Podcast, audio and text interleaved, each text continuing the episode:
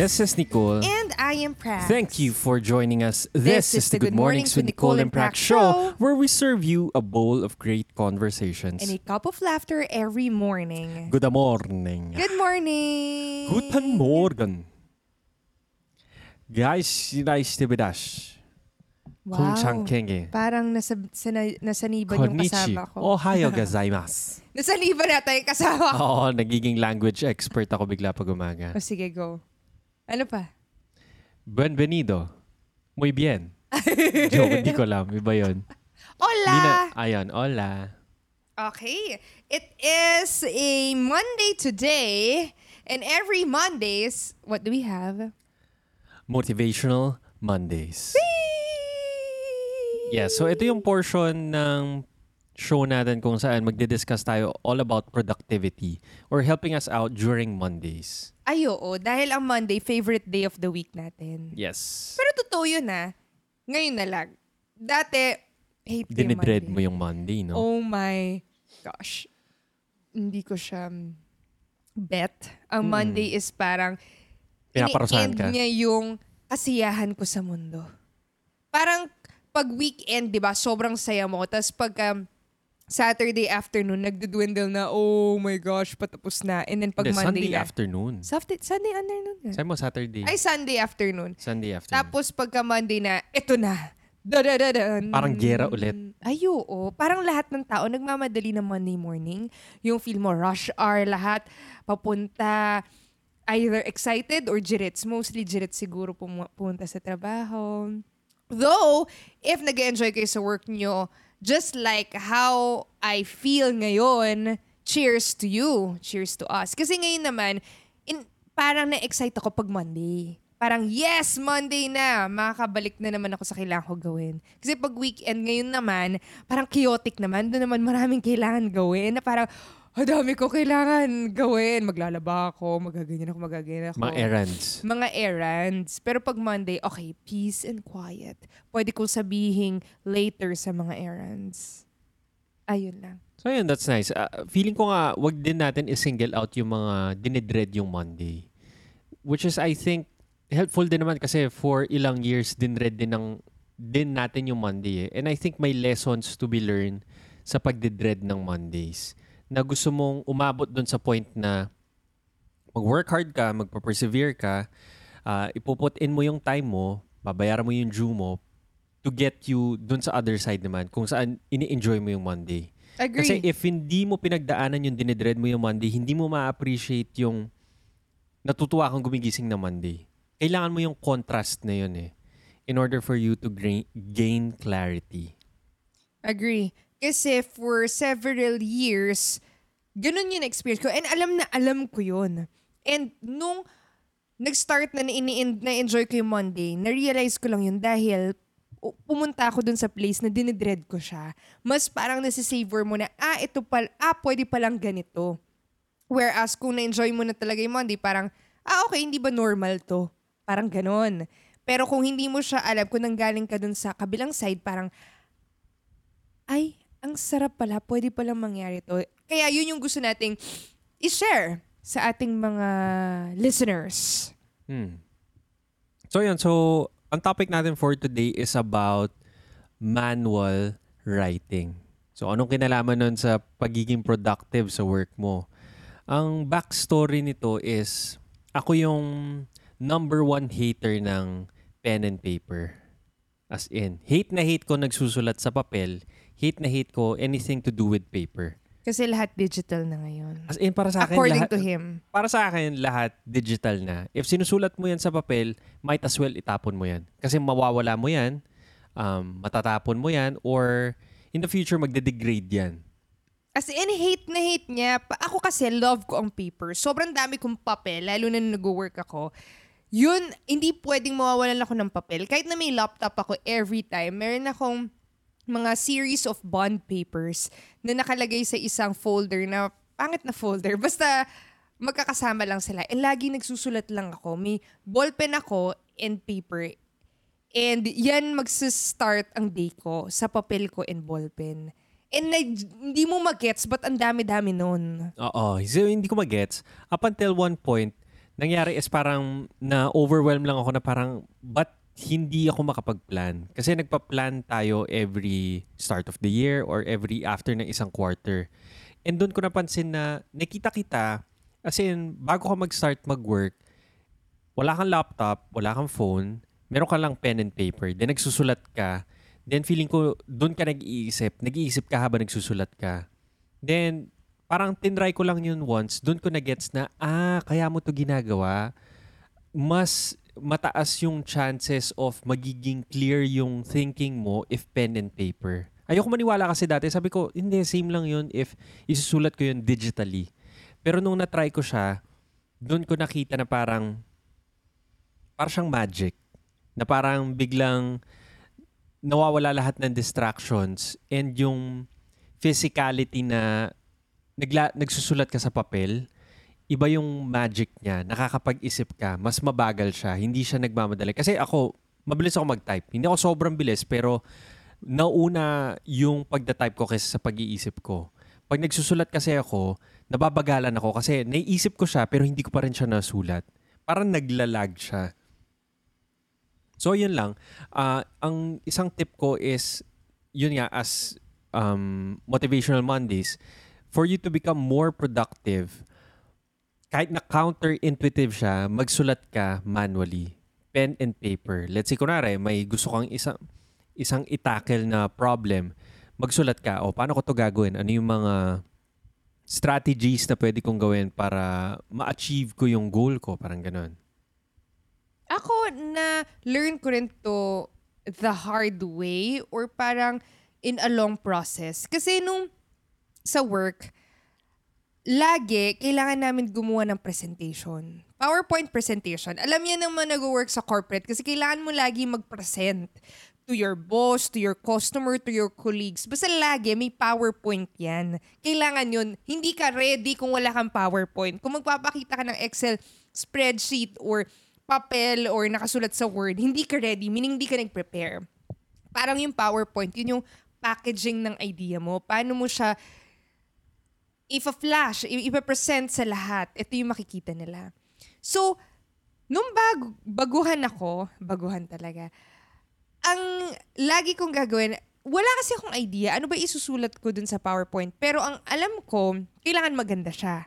Yung formatting, ano yung picture na lalagay mo, ano yung mga uh, items, highlights na ilalagay mo. Eh usually sa PowerPoint, di mo naman susulat yung essay na ito yung explanation mo. Bullet points lang. Okay, so madali lang naman yun kung bullet points lang. Uh, nagsa-start ako lagi, nakatapat na ako sa laptop, nakabukas na yung PowerPoint, nandun na siya. So, ang favorite kong gawin is pumili ng template. ng templates mo. Pangalawa, yung font. And then, pangatlo, yung cover page. Meaning yung first page, yung, uh, yung title ng presentation, yung date, tapos yung pangalan ko, tapos yung logo ko or yung logo ng customer ko. Yun yung favorite ko. And, pang-apat, Hulaan mo. Yung alin? Yung last slide. Thank you. So magduduel, nagduduel ka dun sa four dun. elements na yon. Oo, dahil hindi ko alam anong ilalagay ko sa loob. As in, parang feel ko, ang work ng paggawa ng PowerPoint is buksan yung PowerPoint, gawin yung mga yon. Pero, the hard way, natutunan ko ulit-ulit, pagka ipapresent ko na siya sa boss ko, alam ko, lalagyan ko ng mga bullet points pero alam ko hindi yun yung kailangan ko sabihin. Laging na-edit at na-edit yung presentation ko. Sasabihin niya ako, bigyan mo ako ng story. Bigyan mo ako kung saan nanggagaling, bakit ito yung sinasabi mo. Bigyan mo ako ng connection slide per slide. Hindi pwedeng slide 1, slide 2, hindi na connected. Paano siya magta-transition?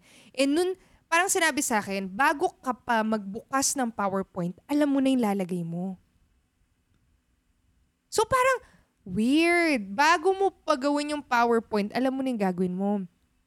So dun ko, tapos every time gagawin niya, si Gesto, uupuan niya ako, kuha lang siya ng papel, idodrawing niya yung nasa utak niya. Hindi niya gagawin sa PowerPoint. Ito yung nasa utak niya, gagawa, may bond paper, tapos mag, uh, magdodrawing siya ng mga boxes. Kunwari, box 1, o oh, ito yung sulat mo, ito, ito, ito, ito, ito. Box 2, o ito, ito, ito, ito. Tapos after nun, uupo ako, ay, ito na yung presentation ko. Nakasulat na dun sa papel. Parang isa yun sa mga pivotal moments ng paggamit ko ng pen and paper more than just sa planning ko anong kailangan ko sa everyday, pero into thinking. Na para na-carry over ko nung nag-start ako magsulat noong 2016, na pag magsusulat ako, ang dali kasi na buksan na lang yung laptop, tumingin ka sa blank sheet of paper and then, okay, ano Diretso. sulat mo? Eh, natatakot ka kasi parang feel mo pag nasa laptop, final na.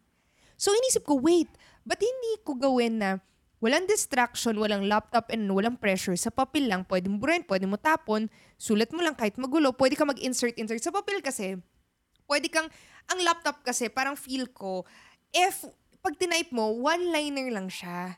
Pero pag sa papel, nagsulat ka ng one, ay may nakalimutan ako, i-insert ko lang na may arrow dyan, kahit magulo siya. Parang kung paano ka mag-isip, ganun mo na-translate sa paper, plus nasisingit mo siya. So, magulo yung papel, pero alam ko ano yung gusto kong sabihin. Na pag tinranslate mo sa ah, digital form, kung presentation man yan, article, or itatype mo, madali na siya. Yun yung moment na naalala ko, bakit na enganyo din ako na gumamit ng pen and paper every time may gagawin akong presentation, kung may project na bago na binigay, or kung magmi-meet ako ng, is, yung kunwari si Piset, yung direct reportee ko, before ko siya i-meet, gagamit ako ng pen and paper. Kung ako mismo, hindi ko naiintindihan ano yung topic. Tapos, pag imi-meet ko na siya, na-carry over ko yun. Ah, ah, ano, yung ginagawa ni Jess. Sa pen and paper lang kami mag-uusap. Walang, walang laptop. Ang laptop, lalabas lang pag may kailangan akong information. Pero magsa-start kami sa blank sheet of paper. Susulat ko ano yung title, tapos ano yung objective. Anyway, yun lang yung story ko about pen and paper. Oh yun, very nice. Ngayon, habang sinasabi mo nga yun, feeling ko nga, tayo lang yung may problema na ganun, which is yung generation natin. Kasi yung nag-precede sa atin, wala silang computer. Tama? Feeling ko sila naman, meron silang idea, hindi naman nila ma-translate. Kasi ngayon, ang bilis mag-translate ng mga ideas eh. Pero tama ka, mas nag nagko-concentrate tayo dun sa mga fluffy or hoity-toity stuff. Like, Ay, kunwari, tinitingnan natin yung, papalitan natin yung template, papalitan natin yung typography, Kahit papalitan natin yung beses, title eh, page. 20 times mo mapalitan yung font para lang gumanda. Oh, pero wala siyang kwenta. Wala siyang Wala siyang laman. Maganda yung outer appearance niya, pero wala siyang laman. Which is, yun yung problema ng mga generation na nag-precede sa atin. May laman yung sinasabi nila, pero ang pangit ng pagkakapackage. So I think two-way naman siya eh. Like, gifted na tayo ngayon na ang bilis i-package ng mga ideas natin or or yung mga ex- i gawin yung mga i-execute yung mga ideas natin. Ang problem is wala tayong substance mostly. And if gusto mo talaga ng substance, kailangan mo umupo and mag-isip with pen and paper. I'm not saying imposible siya sa computer. Kasi posible siya. Excuse me. It just so happens na mas madaling mag-isip sa pen and paper. Sa laptop kasi, ang daming distractions and ang dami mong pwedeng gawin. And pwede ka na mag-work agad. Ang difference with pen and paper, sinastop ka niya. Nope, bawal mag-work. Kailangan mo lang mag-isip ano yung kailangan mo ilagay. Work, ano ibig sabihin ng mag-work agad? Mag-work agad is parang nilalagay mo na sa, let's say kung PowerPoint man yun, nilalagay mo na sa slide itself. Ako, ang term ko doon, tinatanggal niya yung mga fru-fru. Yun yung tawag namin dati eh. Mm. Yung mga, wala kang choice kundi, kung pen and paper, wala kang choice kundi mag-isip nung content. Pero Content pag harap ka na sa laptop, yung mga fru-fru, which is the other things that will make your content better na ma-present mo, yun yung fino-focus mo. Parang iniisip mo na paano mo siya ipe-present. Wait, or yung ano yung font, ano yung style, ganyan. Wala ka pa mang sasabihin. Kung baga nag-speech ka in front of people, maganda nga yung intonation mo, yung Ay, tindig oo. mo, yung gestures mo and stuff. Pero wala kang sinasabi. Very true to ah. Pumunta tayo, nag-attend na tayo ng mga Toastmasters. Ang dami nating, Ang Toastmasters is parang club siya. Local club siya kung saan nagtutulungan kayo to be better at public speaking. Oh, and leadership. So, local club siya, pero international yung presence niya. Meaning, may mga local club pumunta, within oo. certain yung country. So, meron dito, sa Pampanga, sa Angeles, meron. Sa Manila, marami. Sa Bali, meron. Sa US, ganyan. Ayun. Ayan. So, marami na tayong nakita na Ayun. Ang dami nating nakasama na mga Toastmasters din na first language nila is English. English. Kasi usually ang Toastmasters nasa English yung language, Language, eh. ah. hindi hindi siya sa local language niya. eh. Ang dami natin nakikita na hindi nil, hindi foreign language sa kanila yon na parang natively sinespeak na nila yon magmula nung bata sila. And pag magsalita sila, hindi sila kinakabahan mag-English. So magaling yung intonation nila, maganda yung diction, maganda yung pacing, maganda yung cadence na pagsasalita nila. Pero ang dami ring instances na kahit gaano sila kagaling magsalita, pag pakikinggan mo kung ano yung sinasabi nila, wala silang sinasabi. Walang content, walang substance. Parang after mong makinig, wait, ang galing nga niya magsalita pero parang ano nga ba sinabi niya? Parang wala akong nagets. Hindi lang magaling sa pag-English ha, magaling din sa pag-deliver. Ah, okay. Meaning, Totoo. seasoned sila to speak in public. As in, kaya nilang i-command. Pero, in fairness, at that moment na nagsasalita sila, makukuha nila yung attention. Ay, magaling. Ah, makuha nga nila yung attention mo. Makukuha talaga nila. Pero after nun, ay ano nga yung sinabi niya? Parang ganun siya. Oo, pero hindi naman as ah, parang pero i-contrast naman natin. May mga narinig tayo na hindi nila native language. Like Oo. kunwari, Balinese sila or Indonesian sila. Pero ah, bali-baligtad yung diction nila, mali-mali yung ah, pagkaka-pronounce nila. Tsaka hindi confident tumayo sa Hindi harap. confident tumayo sa harap. Pero, maganda yung story. Magandang story. As in, kunwari, may isa tayong inattendan. Uh, vinote natin siya as best speaker of the night. Ah, may copy pa siya. May nakasulat siya. And susundan yun. And it, kinwento niya yung story ng about sa dad niya, yung namatay yung dad niya, kung paano yun yung nagbi-bring ng smile sa kanya nung bata siya. After nung parang gusto mo maiyak kasi dinala kanya sa isang story, may substance kahit na ang pangit nung pagka- pagkaka-package nung speech niya. And I would say na parang mas madaling ayusin yung yung paano i-deliver kasi kaya mong makuha yon sa practice and sa pagpapolish and sa I mean continuous ano pero yung content yun yung yun yung deliberate practice yun yung mahirap ilabas yun yung mahirap i-produce para sa akin Ako, I'd say both are important. Kasi oh important hindi- sila parehas important sila parehas nga. I would just say na parang mas may weight yung content over yung packaging Mm, okay. hindi para sa akin yun Oo. Ako naman, ang belief ko is equally important. Parang totoo. sinasabi sa uh, perennial seller ni Ryan Holiday, one part is creating a good content, which is 50%. But 50% is marketing, which is packaging your content. Kaya nga dun sa binabasa kong Millionaires Fast Lane ba, yung current book, yung nireview MJ natin DeMarco. last week.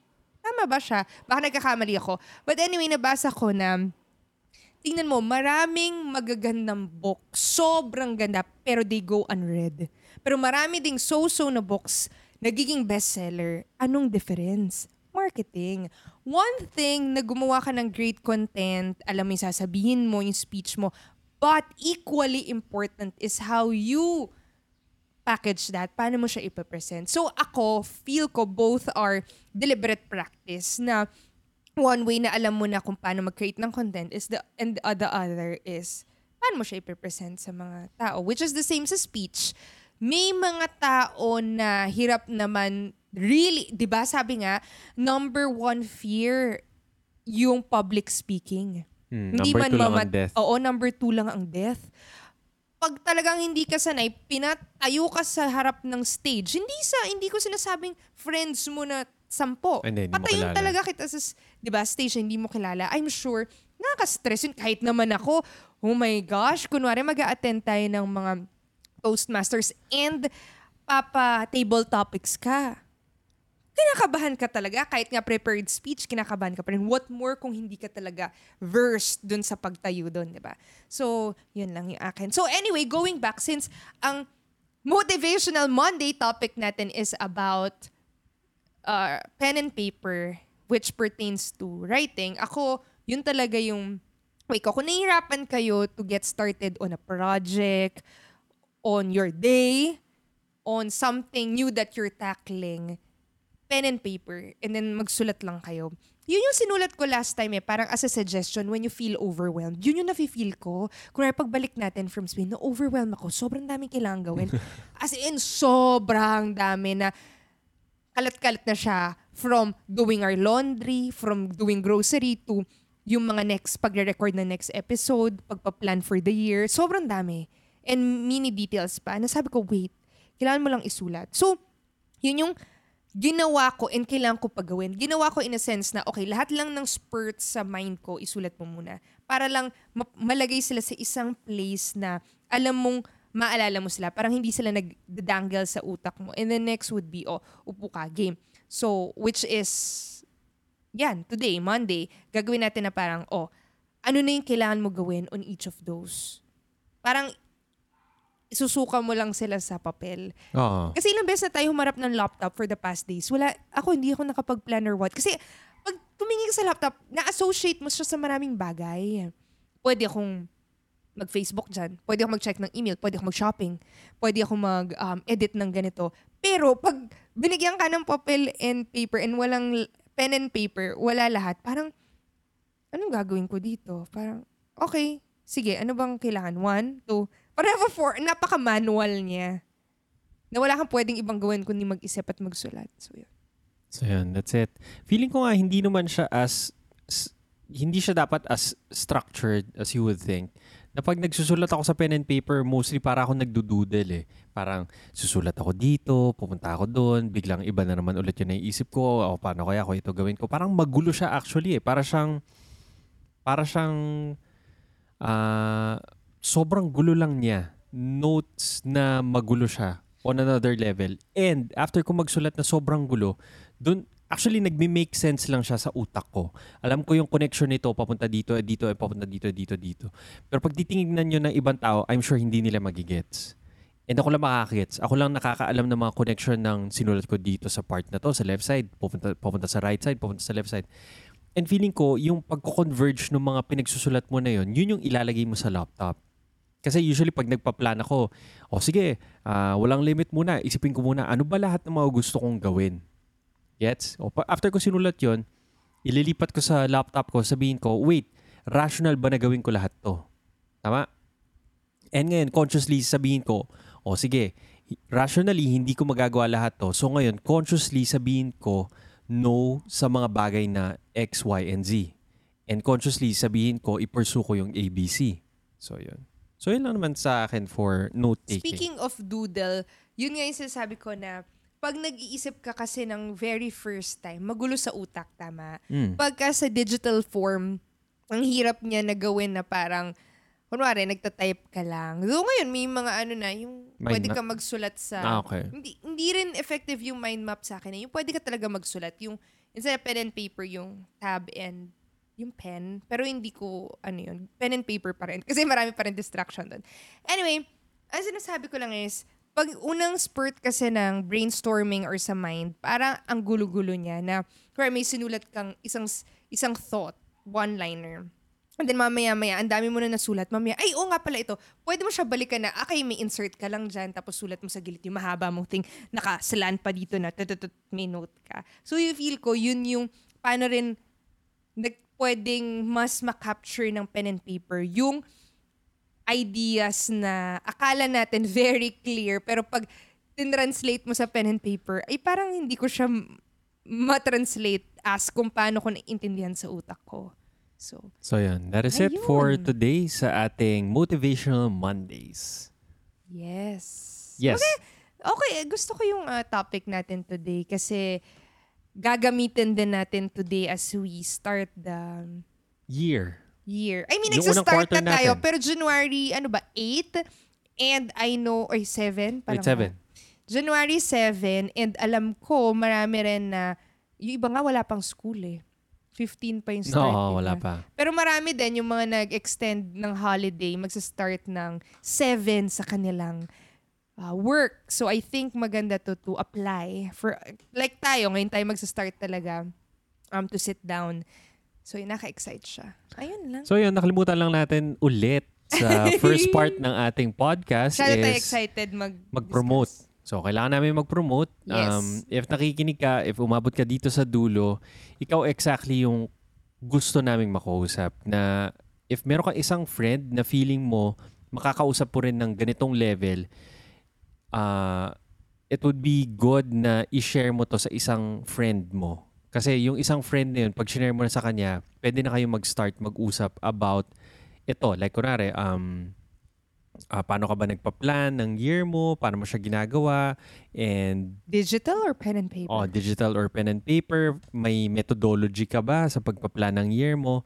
So yun, we would greatly appreciate it if mai-share mo to sa isang friend lang, kahit isa lang.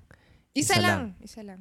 Nag-iisa lang. Hindi naman namin sinasabi i-share mo sa buong friends list mo. Dahil Ah. I'm sure hindi naman lahat ng mga friends mo is ka-wavelength mo sa ganito. I'm sure compartmentalize yung buhay natin. O, itong part na to, ito lang yung pinag-uusapan namin. Itong part na to, ito lang. Tapos meron nag-iisang friend na kaya mong kausapin ng ganito ka lalim. Hindi naman malalim na malalim, pero parang nagja-jive kayo. Parang nag-same kayo ng wavelength sa mga ganitong bagay. So yun, i-share mo lang sa isang taong yun. So yun. So if nakikinig ka ngayon sa podcast, meron kaming video version. Uh, pumunta ka lang ng Facebook, search mo yung Good Space Mornings with Nicole and Prax. And if nanonood ka naman sa Facebook ngayon, meron kaming podcast version kung saan pwede ka makinig kung kailan mo gusto. Kung nasa shower ka, kung nag-gym ka, nag-workout ka, nagluluto ka, or something else. So makinig ka lang sa Spotify, search mo kami doon, Good Space Mornings with Nicole and Prax. Okay. That's it for our show today. Thank you so much, guys, for listening. And see you again in the next episode, which is Tomorrow. Bye-bye. bye.